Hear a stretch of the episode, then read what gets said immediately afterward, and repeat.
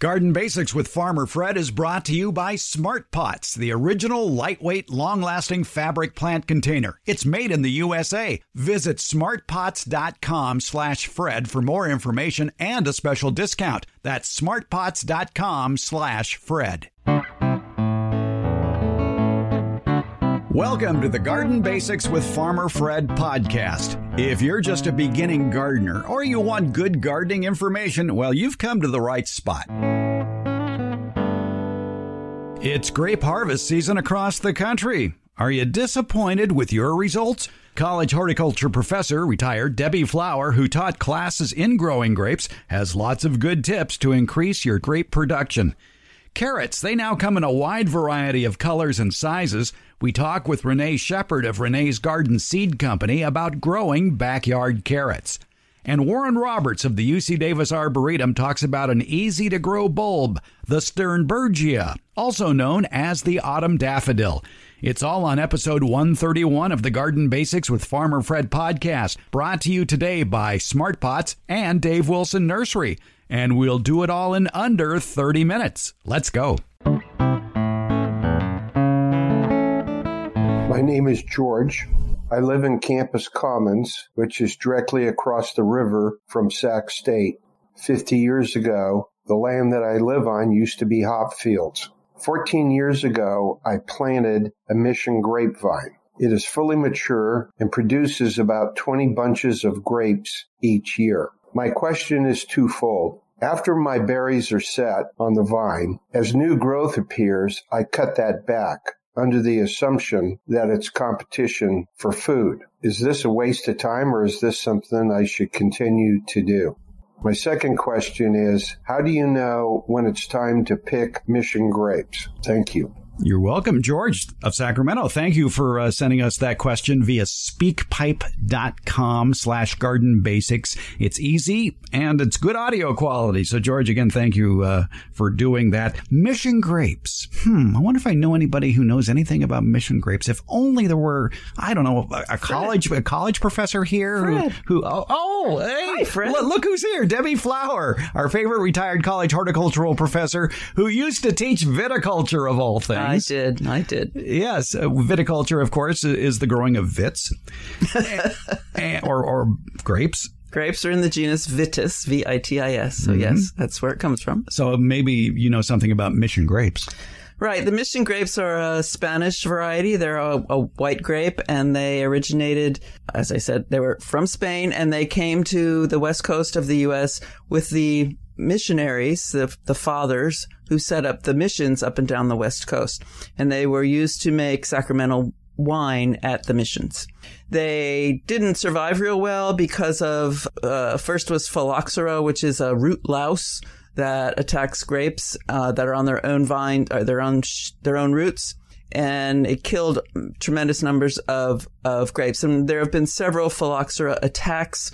And so many of the mission grapes did not survive. But not all mission grapes got phylloxera. And so there were some left. One is in a, I'm aware of one in the a foothill vineyard east of Sacramento region. And the other, but the other thing, then along came um, Prohibition. And so uh, wine could not be commercially made. However, wine could be made at home. The homeowner could go buy grapes and bring them home and make their own wine. And so a lot of mission grapes did not survive Prohibition because the commercial vineyards were not uh, active, but some of them did. So there are a few still around, and they can be propagated. Grapes are very easy to make more of, and so they are still grown. There was one on the U C Davis campus that was big enough that they could put twelve to fifteen eight-person tables underneath it. It was on a structure, grew up, they grew the vine up the center post, and then it had a, a arbor-type structure over the top, big enough to cover all of these tables. So that was used for special dinners. So it's a very vigorous growing white grape, and it's been around a long time. Grape production, to me, just sort of happens. Yes, there are zillions of things you can do in particular to make, to tweak it, to make it a little bit different, a little bit more perfect, but grapes are not very difficult to grow. One of the characteristics of the grapevine is that it is a very vigorous, big growing plant if it's on good soil. The vineyards that produce are, are reported to produce the really good uh, wines with lots of different flavor are typically on very shallow soils, rocky soils. If that property grew hops, the soil is probably very great. It's probably a floodplain and very deep soil with lots of nutrition in it. And so I suspect that George's vine has grows big very quickly. And that might be part of his motivation for cutting the tips off. Cutting them off to will not redirect the food necessarily. Grapes have a life cycle, and the fruit reaches what's called veraison in July here in California. And that is when the, the fruit has gotten as big as it's going to get. It should have been thinned. The, the cluster should have been tipped and, and well watered, especially up to that point. So as big as it's going to get. Then the ripening begins, and they're typically harvested around September. So you've got a couple of months here of ripening. Yes, vegetation is removed from the vine, but it is often just a leaf here and there. The idea is to expose the uh, cluster to morning sun, not afternoon, and to allow air through and beneficial insects through. You can get a lot of buildup of insects in a grapevine if uh, this very vigorous growth. You have vines on top of vines, and it's a lovely place for insects to hide and have their families and party or whatever insects do. And so you want to open the vines up. So that would be a reason for pruning, to allow air through, to allow sun through on the morning side. Not uh, removing to will not uh, necessarily redirect growth, because as soon as you take off one vine or one cane, another one will appear. Any new, even if you just tip of a cane, the axillary buds, the ones on the sides of the stem at the base of the leaves, will start to grow. And now you have two tips where you used to have one.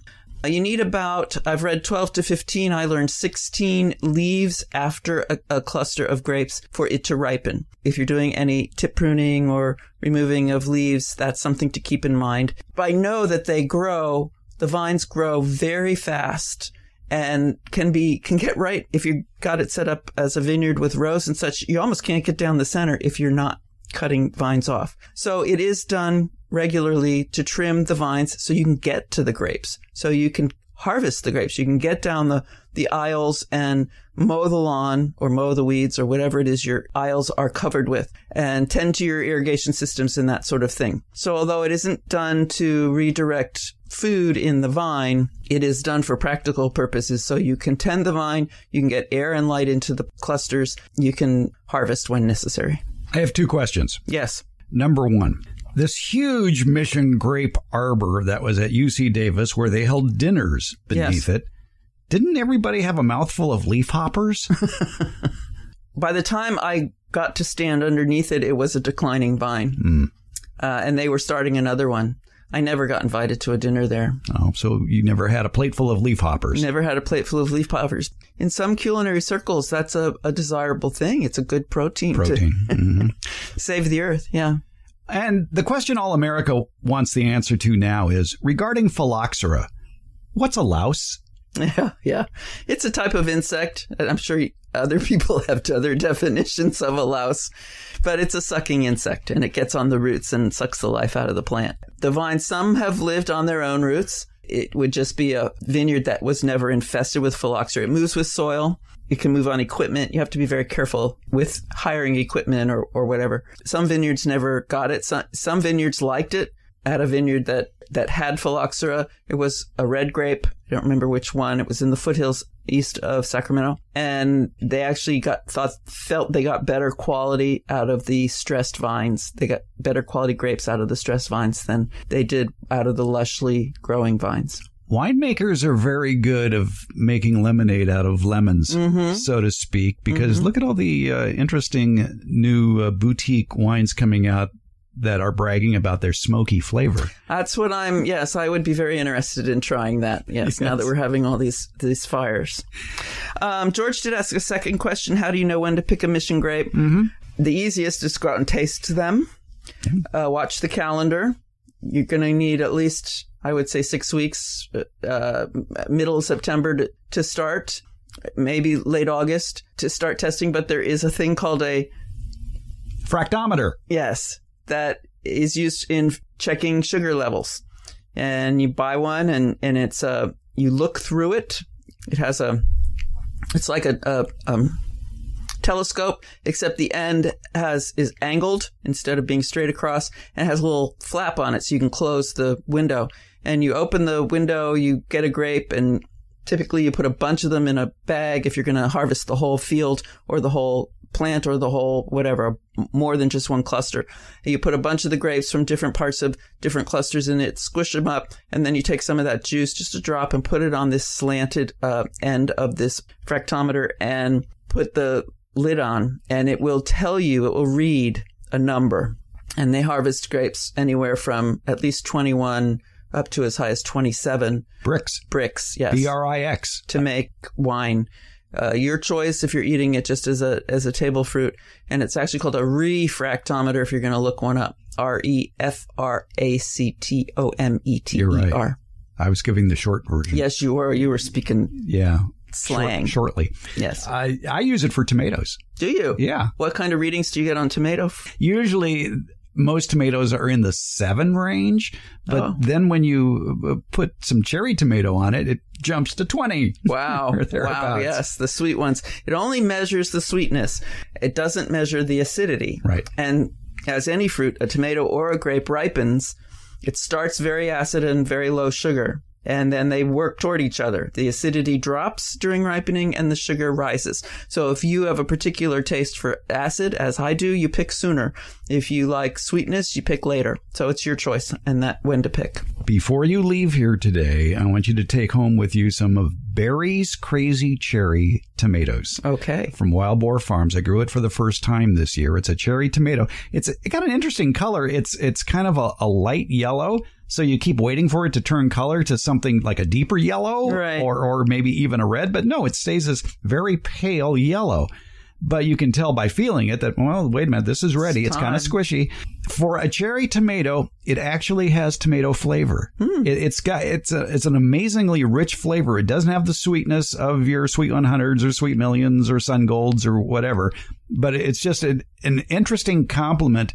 If you're presenting a tomato salad at dinner time that's full of cherry tomatoes. And the color is a good contrast, too. So it's actually a very right, nice mix pretty. With red cherries and this uh, light yellow Barry's Crazy Cherry Tomato with some mozzarella on it. I'm getting hungry. It, it's very good. I would like to try it. Thank yeah. you. Okay. It's uh, it, it, it surprised me. But that has nothing to do with... Uh, George. George's Mission Vine. Mission Vine. But I, I think the big takeaway from what you said, if I, if I was listening correctly with half an ear, was that you need to leave fourteen to sixteen leaves past the bunch of grapes in order for it to ripen effectively. Right. Correct. Correct. The food that is made in the leaves beyond, toward the tip of the vine, past the fruit, is what it moves back. That's how food moves in plants. It moves back toward the uh, stem, the cane, the trunk of the plant. And on the way, it'll get diverted into the clusters. And so, yes, you need fourteen to sixteen uh, fruit in or- uh, leaves in order to get enough sugar into the fruit. So sugars then are produced by the leaves and are sent back down the uh, pipeline? Correct. Back down, and it, it stops off at the fruit on its way back down right. to the roots. Right. The fruit is a very strong, it's called sink. Plants have sinks, and that's where food goes. George talked about new growth. New growth is definitely a sink. Fruit is a stronger sink. It will grow that go there first. By the way, folks, use that word bricks next time you play Scrabble or Words with Friends. There you B- go. B R I X. Worth a lot of points. Well, we learned a lot about grapes today. Thank you, viticologist Debbie Flower. You're welcome. We're glad to have Smart Pots on board, supporting the Garden Basics podcast. Smart Pots are the original award-winning fabric planter. They're sold worldwide. Smart Pots are proudly made one hundred percent in the U S A. I'm pretty picky about who I allow to advertise on this program. My criteria, though, is, is pretty simple. It has to be a product I like, a product I use, a product I would buy again. And Smart Pots clicks all those boxes. They're durable, they're reusable. Smart Pots are available at independent garden centers and select Ace and True Value stores nationwide. To find a store near you, visit smartpots dot com slash Fred. It's Smart Pots, the original award-winning fabric planter. Go to smartpots dot com slash Fred for more info and that special Farmer Fred discount on your next Smart Pot purchase. Go to smartpots dot com slash Fred. Whether you're a beginner or an experienced gardener, or maybe you just shop at a farmer's market, there is advice in this cookbook that'll get you to growing each vegetable and herb to perfection. Not only a great cookbook author, but also a great seedswoman in her own right, Renee Shepherd from Renee's Garden. Renee, a pleasure talking with you. Well, thank you very much, Fred. Renee, you've been uh, you've had cookbooks on the market for over ten years now. That's right. This is my third cookbook, but it's the first one where we combine gardening advice for each vegetable and how to grow it, as well as lots of good ideas what to do once you're harvested it. Now, if people want more information about the cookbooks, they can uh, go to your website, renees garden dot com. Uh, your other uh, cookbooks, like uh, More Recipes from a Kitchen Garden or Recipes from a Kitchen Garden, and the the The fact that you're combining how to grow it with how to eat it uh, makes sense for me, because it's been my mantra for a while now. You grew it, now eat it. And uh, so many people just let that food go to waste in the garden, and, you know, they forget about it. They forget it's out there. Well, that's true. You know, uh, running a seed company, we have a huge trial garden where we evaluate new varieties. So I am always faced with lots of great things from the garden to eat, and it, it's a challenge to make good use of them. That's why this cookbook was created, because we always cook with it, all the different varieties. So if I'm growing, like I recently did, three different varieties of purple carrots to see which ones I want to sell seed for, um, then I got to figure out what to do with all those carrots. And, of course, everybody's happy to take them home, but it's it's still something. I feel like the best part of gardening is cooking, and the best part of cooking is being able to get it out of the garden. Exactly. You mentioned carrots, and in your catalog you have a wonderful selection of carrots, and not just orange carrots, too. They're multicolored carrots. Well, that's true. I didn't realize this till five or six years ago, but in other parts of the world, people eat different colored carrots, like purple carrots are very popular in India, and white carrots are very old heirloom, and yellow carrots Um, are really beautiful. And the neat thing is that each different color has a different kind of antioxidant. So it's like eating a little bit of garden and nutrition, but they taste great too.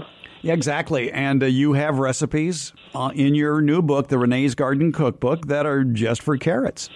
Well, that's true. It's all organized alphabetically by vegetable. So if you've got a bunch of carrots, or you have a bunch of kale, or you have a bunch of peppers, uh, and you've used the first four things or three things that you always do with those um, vegetables, and you want some new ideas, that's what this cookbook is for. Well, let's uh, get back to the basics of what's in this cookbook, and that would be how to grow carrots. And it doesn't get much easier than carrots. And the great thing about carrots in our climate is you can plant the seeds just about any time of the year. Well, that's true. I think the thing about carrots that gardeners need to remember is, first of all, they take a little time to germinate, and you need to keep them evenly watered.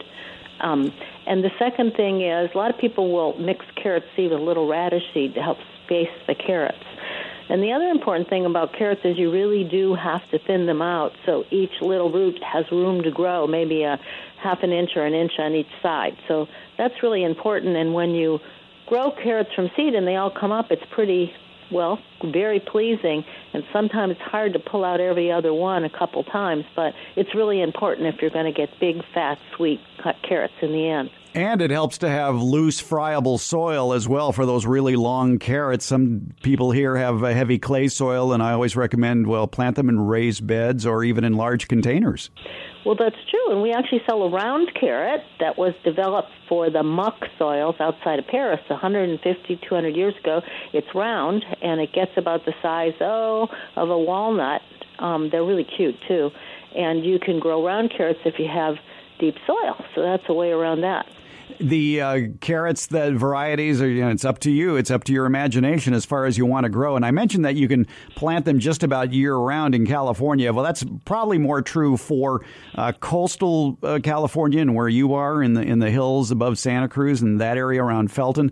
But around here, you can plant uh, carrots from seed uh, from August uh, through December and, and March through May. Pretty much the same here. We get a lot of hard frost here. Um, and when the days are real short, things you need to get the roots well established. So depending on the winter season, they'll either get ready before the depths of winter, or they'll wait in the ground and start to re, uh, put on more growth in spring. But we, we grow carrots, as you say, early spring, a mid-summer, fast winter crop, and then a fall crop. because they're one of the things you can leave in the ground over winter if you want, and they keep in the ground. And don't forget, too, that you can also do a succession crop where every few weeks sow another small row of carrots, so you'll always have carrots ready. That's absolutely right. Now, let's talk a little bit about, um, if you'll indulge me for a second here, about the, the health benefits of carrots. There's new research out about how carrots can reduce the risk of cardiovascular disease. And it was kind of an interesting study done in the Netherlands where intake of fruits and vegetables were categorized by color. And the researchers fo- focused on four color categories: green, orange, yellow, red, purple, and white.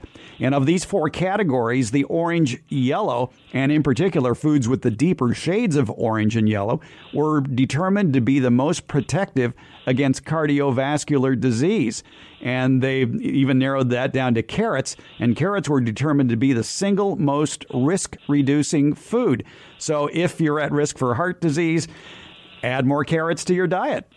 And they also, besides being good for you, can taste good. Um, and, of course, carrots, I think most people have heard that carrots are the best, one of the best sources of beta-carotene, um, which is really good for your skin and eyes and hair. So, yes, they have a lot of benefits. And, you know, you can take carrots, uh, clean them well, cut them in one-inch pieces, toss them in a little olive oil, and then roast them um, for about twenty minutes till they get uh, just nice and tender and maybe a little caramelized on the outside, and then sprinkle some of your favorite herbs like little thyme or a little tarragon on them. That's delicious. Or you can, uh, you know, cook them on top of the stove in a little oil and then put a little honey and lemon juice on them and make them sweet-sour. You know, there's lots of easy things to, uh, you know, do with carrots besides just plain boiled or plain raw, although those are great. Now, I see you have a recipe in there that even includes some wine with carrots. Oh, absolutely. It's a good way to um, work with them, and I've got a bunch of, I think, really fast and easy recipes for carrots. Indeed. It's. Uh, I, I like the idea of uh, the blushing carrot uh, that basically combines it with uh, pears, red wine, and lemon thyme with a lightly spiced glaze. That sounds great. Uh, well, thank you. It is good. Renee Shepherd, always a pleasure talking with you. Uh, you can find more information about uh, Renee's cookbook and uh, the seed catalog. Just go to renees garden dot com. That's Renee with two E's, well, three E's, technically, R E N E E S G A R D E N, renees garden dot com. And uh, get the cookbook, uh, order your seeds. It is seed ordering season, folks. So uh, go for it. There's a lot of good products in that catalog. I get my Renee's Garden seeds every year, and I always have great luck with them. So Renee Shepherd, once again, thank you for spending some time with us. It's a pleasure, and thank you very much. You have a small yard and you think you don't have the room for fruit trees? Well, maybe you better think again, because Dave Wilson Nursery wants to show you how to grow great tasting fruits. Peaches, apples, pluots, and a lot more in small areas. You could even grow them in containers on patios as well. It's called backyard orchard culture, and you can get step-by-step information via the Fruit Tube videos at dave wilson dot com. And that's where you're going to find the closest nursery to you that carries Dave Wilson's quality fruit trees. So start the backyard orchard of your dreams at dave wilson dot com.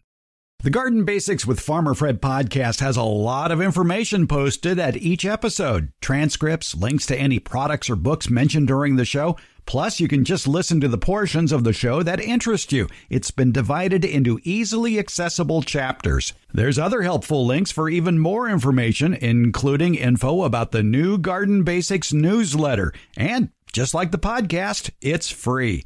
Plus, you'll find more information about how to get in touch with us. Leave an audio question without making a phone call via SpeakPipe. Go to speak pipe dot com slash garden basics. It's easy. Give it a try. You can also use your phone to call or text us the question and pictures. nine one six, two nine two, eight nine six four. nine one six, two nine two, eight nine six four. And you can email us, fred at farmer fred dot com. And if you tell us where you're from, that's going to help us out greatly to accurately answer your garden questions. Because as I'm fond of saying, all gardening is local. In the show notes, you'll find links to all our social media outlets, including Facebook, Instagram, Twitter, and YouTube. And there's a link to the farmer fred dot com website. And if you would please, if you hear something you like on the podcast, please share it with your friends and family. Thank you. Every week here on the Garden Basics Podcast, we like to talk with Warren Roberts at the U C Davis Arboretum and Public Garden. He is their superintendent emeritus. Every week he has a plant of the week for us, a plant that could be putting on a show where you live, a plant that does well throughout, uh, I won't say all the United States, but a lot of the United States. And today's uh, not only grows throughout the Sun Belt and up the Mid-Atlantic coast, but also you can grow it in pots as well, which means you could bring it indoors in the wintertime. It is, well, I'll let you say it, Warren. What is this? This is the Sternbergia lutea, S T E R N B E R G I A, lutea, L U T E A. The specific epithet refers to the yellow color of the flowers, and Sternbergia is the generic name. This is a plant native to the Holy Land. It's one of the lilies of the field. Mm, oh, uh, really? Oh, wow. Yeah, see, there we are. All right. And sometimes it's called uh, yellow daffodil. Well, that's confusing because it's not a daffodil. But I think using the name Sternbergia works. It actually looks like a crocus, but it's not. The, the shape of the flower is similar to that. And it's a another one of those plants that is dormant in the summer, kind of like the amaryllis. And then uh, the leaves start to come up, and then the flowers outdistance the leaves. So the these beautiful yellow flowers, golden yellow flowers, are, are not hidden by the foliage at all. Now, this is a plant which does not like to be wet when it's dormant, and it's dormant in the summer. So areas that are really rainy in the summer, well, like a lot of the, the east and the southeast, the best thing to do is keep that in pots and bring them out of the rain uh, during the time that they're dormant. In the, uh, I would say, ooh, the first part of August, you could bring them outdoors and let them let them absorb the rain, and then they'll start, uh, the leaves will come up, the flowers will come up, and they'll bloom. They uh, also are poisonous enough that gophers and other creatures don't eat them, uh, which is good. But it is one of those plants that if you give it no water and no care in the summer, it, it survives perfectly well and then gives you this beautiful blooming in the early fall and on into the fall. And uh, I guess this would be the time of the year to plant it then, midsummer, so you might be looking for these bulbs at your favorite local nursery. Yes, this would be a good time to do it. In the areas that it's native, it's native around, the, I guess, around much of the Mediterranean and has been planted widely in that area for a long time. The, there's a garden on Mallorca, which for the, the owner of the garden, this is her favorite flower. And she found out that she didn't have to water it, which was a good thing. She didn't have much water to spend. A perfectly beautiful plant. When, when does it usually bloom? It usually blooms uh, in August and September. So it grows quickly then? Yes, it does. And again, it's like there are some crocuses that bloom in the fall. In fact, there's a, the autumn crocus, which isn't a crocus, which also blooms about the same time. So there are a number of plants that the bulbous plants will give you uh, late summer, fall uh, bloom, which is a, a time when not as many things are blooming. So uh, Sternbergia lutea is a good candidate for garden color in a time of the year when not as much is blooming. Inch and a half flowers on six to nine inch stems, and it stays green through the winter too, and then dies back in the spring. Interesting. Mm-hmm. It's getting ready for its, the Mediterranean summer in the area where it, it actually evolved. All right. The Sternbergia lutea, a member of the amaryllis family, does well throughout much of the United States. Uh, I guess uh, for winter care, uh, you'd want to, I guess, mulch it fairly well. Either that or keep it in pots and bring the pots indoors during the freezing season. All right, check it out, the Sternbergia lutea. Warren Roberts, Superintendent Emeritus of the U C Davis Arboretum and Public Garden. More information about the U C Davis Arboretum can be found online at arboretum dot u c davis dot e d u. Lots of other great information there, plant lists, and a lot of advice uh, for your garden, no matter where you may live. Check out that website, arboretum dot u c davis dot e d u. Warren Roberts, thanks so much for the plant of the week. You're welcome, Fred.